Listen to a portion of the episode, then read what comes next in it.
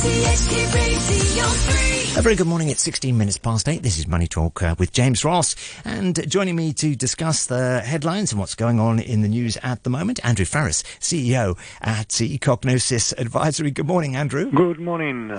And let's see, say also good morning to Dwyfor Evans, head of APAC Macro Strategy at State Street Global Markets. Good morning, Dwyfor. Good morning to you.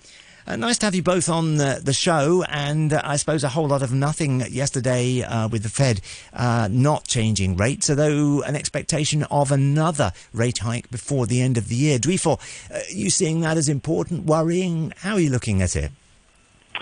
Well, they they alluded to it, but they didn't necessarily co- confirm that there was going to be another one. I mean, the markets have been pricing out another rate hike for quite some time. We actually think it's probably unlikely that they go again. Uh, although, to be honest, it's it, the, the probability is not too far away from a coin toss. It's, it's about 30, 40% chance that they go in November. Uh, we'll see what the data says over the next couple of months because the Fed does look to be quite data dependent at this point. Much will depend on oil prices, but um, I don't think it's a certainty that they go in November. Actually, we think they won't. We, we've seen the last hike. But what they will do is they'll confirm that they're certainly not cutting anytime soon. Bank of England and uh, several other central banks around the world sort of in lockstep with the Fed, would you say? Well, there are some different there are some different trends in inflation at the moment. Although um, it's it's the oil price trend over the last couple of months that has really now started to uh, put some pressure on headline inflation once again. I guess what we're seeing is a little bit more concern on inflation, stickiness of inflation within Europe. So ECB, some of the Scandinavian countries, uh, again, are forced to continue the rate hiking cycle. To be truthful, they were slightly slower to begin with in terms of kicking off the hiking cycle. But there does look to be stickier inflation in Europe than elsewhere, which reflects a number of things regarding, you know, administrative prices and and and, and uh, the strength of the labour market and all that. So it's not so much in lockstep. I, I think that certainly North America seems to be slightly ahead in terms of the cycle relative to Europe, and of course in Asia here we're on a slightly different plane altogether. Uh, Andrew, China keeping its interest rates unchanged, but for probably different reasons, right? Well, the different reason is, of course, that inflation is not an issue in China at all. Uh, the second reason is is that uh, traditionally the Chinese prefer to use monetary policy in a very very slow and careful way, and with inflation, let's say in the last six months, virtually ranging anything between zero, a little bit below zero, and a little bit above above zero. Uh, you can't go with 25 basis points uh, cuts or increases in interest rates. In other words, one has to put it always in the context of where real interest rates in China are. And they're really quite low. And of course, with very low inflation rates, you cannot have big changes in interest rates. And since the Chinese in general prefer to go very slowly, given that they have a very benign inflation, you know, I don't expect uh, I don't expect any movements or, or very few movements in interest rates. Beijing uh, uh, saying earlier on this week that there are more uh, policies coming uh, to focus on uh, the economic issues at the moment. Uh, are we making any gains as far as the economy is concerned? Is it uh, looking a little bit more positive or still still rumbling away? Let's start first with economic uh, policy measures. Depends whether which, um, let's say, catalog or offer sheet we're looking at, where 30 or 31 or 33 different uh, economic policy measures. And uh, I'm afraid, unless I'm missing out something, I haven't seen an actual funded, specific policy being implemented. Okay, they are still thinking about this. And uh, there were a few things concerning, of course, the property sector, interest rates as far as mortgages concerned, down payments, uh, uh, and so on. But other than tweaking with the monetary side, not with interest rates, but with the actual rules, we haven't really seen anything yet. Again, unless something was implemented and I missed it, to which I offer my advance apologies. You blinked and you missed it, or maybe not. Uh, Dwyfor, things moving in the right direction, would you say, uh, in China? Oh, but at a snail's pace, it's very slow, isn't it? Um, one of the things that we look at, actually, w- one way to try and capture the, the, the monetary environment in China is what's known as a credit impulse for the Chinese economy. And um, if we go back um, in the depths of history back to the GFC 15 odd years ago, each time we've had a slowdown in China, that credit impulse has been increased in order to support the, the, the, real economy. But with each subsequent stimulus, it's been lower and lower and lower. And actually, if you look at the credit stimulus this time around, it's actually very, very low. So we are very concerned about growth. Uh, the, the whole world is very concerned about the trend on Chinese growth, but we're not seeing a commensurate reply in terms of a policy adjustment. So in a way, the Chinese are effectively saying we're, we're now going to live with lower growth because we cannot really countenance the continuation of the buildup of debt, uh, and, and, we need to um, ensure that we are able to service debt, and because of that, they're just not spending in the same way. The stimulus programs are not in any shape or form uh, of a similar magnitude to what we've seen before. So it's very gradual. There's more to come, but the, the slowness of it is such that we shouldn't expect a big reaction on the real sector anytime soon. Andrew, are the Chinese government more worried about uh, domestic things than they are worried about the impact uh, on the world economy? Oh, they should be. Um, in other words, the, the way in which the external sector impacts the Chinese economy, it is massively overestimated. Okay, the net export, the net export, in other words, exports minus imports, okay, which is the basic 101 macroeconomic impact on the Chinese economy, in general, traditionally, over a 20 to even 30 year period, uh, I would have been uh, mistaken if I said it added more than 10 basis points for every 100 basis points that the Chinese economy grew. So in other words, uh, yes, exports fell, but this will have a regional and a sectoral impact rather than an overall macroeconomic impact, which was always traditionally was driven by two things, yuan yuan, consumption, and investment. Dwyfor?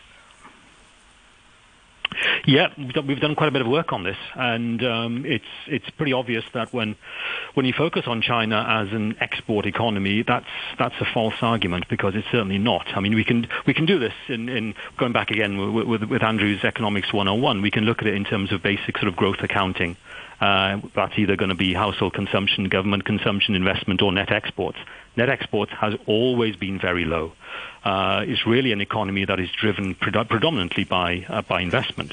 Uh, infrastructure spending, which I guess is what everyone's expecting now, yet again, in order to try and drag the economy upwards. Um, it will have an impact. There are cascading effects and the spillover effects to the rest of the region, but that's two way. That's China as a, a, manufacturing base for the rest of the region. But China's impact in terms of you know its its net exports and its export uh, propensity in the rest of the globe is, is actually very very low relative to what goes on domestically. Oh, Dwyer, it's so nice to hear from you saying that because, uh, you know, I've been occasionally felt I was voice uh, shouting in the desert. So China is not an export-driven economy. Hello? Mm. Okay. Yeah. Uh, oh, no, no, no. China is the biggest exporter in the world. Always forgetting that China also is one of the biggest importers in the world. Yeah. Talking about Asian economies, uh, Japan, South Korea, you know, obviously still big players, and uh, you know, South Korea very important uh, relationships uh, with China. Uh, Andrew, your thoughts about these other Asian economies and where they sit uh, vis-a-vis China at the moment? Well, again, let's take the famous thing: Chinese economy slowing down. Therefore, this is going to impact the whole of Asia. No, it won't. Okay, India. Okay, well, quite a success. Well, actually, right now, possibly the most successful Asian economy, growing at about 6%. You know, less than 10% of India's exports go to China. In other words, if uh, Chinese exports were to disappear tomorrow, the impact on the Indian economy is going to be very, very small. Not the same thing with South Korea. Okay, we hasten to add that. So, but you know, continuously waving the flag that whatever happens in China affects everybody else, it is just not true. Dwyfor, your thoughts? Japan, you know, where, where, where are we going with the yen at the moment? Yeah, so this this is reaching an interesting point here again because um, the Bank of Japan is more vocal than it has been for a while on policy. Usually sits on its hands, uh, and it hasn't sat in its hands over the last couple of weeks in particular. So uh, it's the, the yen, the, the currency is at an uncomfortable level as far as policymakers are concerned. What they cannot yet do is signal anything other than verbal. Uh, I, I guess verbal signals of policy changes to come, partly then to support the currency. The challenge that they have is and this circles back to one of the original questions. The challenge that they have is that if they do nothing on policy, uh, and the U.S., among others, continues to hike rates or holds interest rates at a high level for longer, that relative yield differential between Japan and elsewhere in the world will remain very, very wide. And that's an invitation to go and sell the yen. And as it creeps up towards 150 on dollar yen, that's really reaching a level where, frankly, the Bank of Japan uh, has previously alluded to a lot of discomfort, and we've seen intervention at that point. So the currency is reaching an interesting point. Uh, I expect the comments to continue on uh, an, an, eventual policy change, but as ever with Japan, we're probably going to have to wait quite a lot, long time before we see an actual policy change on rates. Is there an opportunity there for investors? Uh, there, there, there is on the currency side if you actually believe that we're on the cusp of intervention. Um, there is also, I think, uh, a role as well in terms of longer term rates in, in Japan because there comes a time when I think yield curve control will just will, they'll have to get rid of that as a policy. So a potential upside on uh, Japanese yields is, is still probably a trade worth pursuing. Um, and also, I, I, guess there's also the, uh, the, the the the equity side is getting a lot of interest as well on Japan too. Uh, obviously, Japanese mm. growth has been under pressure for quite some time, but uh, we're seeing a lot more interest, actually, proprietary data that we're looking at in terms of Japanese equities as well. So there is a lot of investor interest there. Andrew, opportunities and risks for you this week? What, what are you seeing? Uh, as usual, I'm sticking to a sectoral approach as opposed to simply trying to divine the entrails of where mm. interest rates are going. Incidentally, I quietly sniggered that the Bank of England says, well, you know, inflation is slowing down. 10 basis points, and that made all the difference. Again, we moved from uh, 6.8 to 6.7 or whatever it was, and that was medited to stop interest rates from falling. Ah, come on. So, you know, I prefer to do something relatively meaningful, again, 6.7 to 6.8, and look at uh, sectors and within sector-specific companies. And my favorite sectors continue to be uh, renewable, in, renewable uh, services and renewable um, engineering companies, uh, defense companies, including Japanese defense companies, very important. A lot of money being spent, and uh, last, last but not least, pharma. But pharma very focused on a specific area, and that is long COVID area. Mm. Is that, that, still, that's still uh, uh, an opportunity, long COVID? Oh, very much so. Very mm. much so. it is quietly uh, beginning to bite into the headlines. Actually, there is very little information unless you are an idiot like me that spends inordinate amount of time digging it out. You're not an idiot, Andrew. Uh, well, uh, you know, I, I don't want to be I don't want to be these obsessive people that go around uh, dro- drooling in the mouth and saying, you know, the UFOs are, are landing and nobody's paying any attention to what I have to say.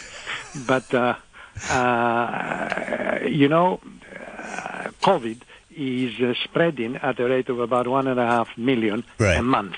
Okay, so it hasn't gone away, and long COVID is the is the afterthought, the mm.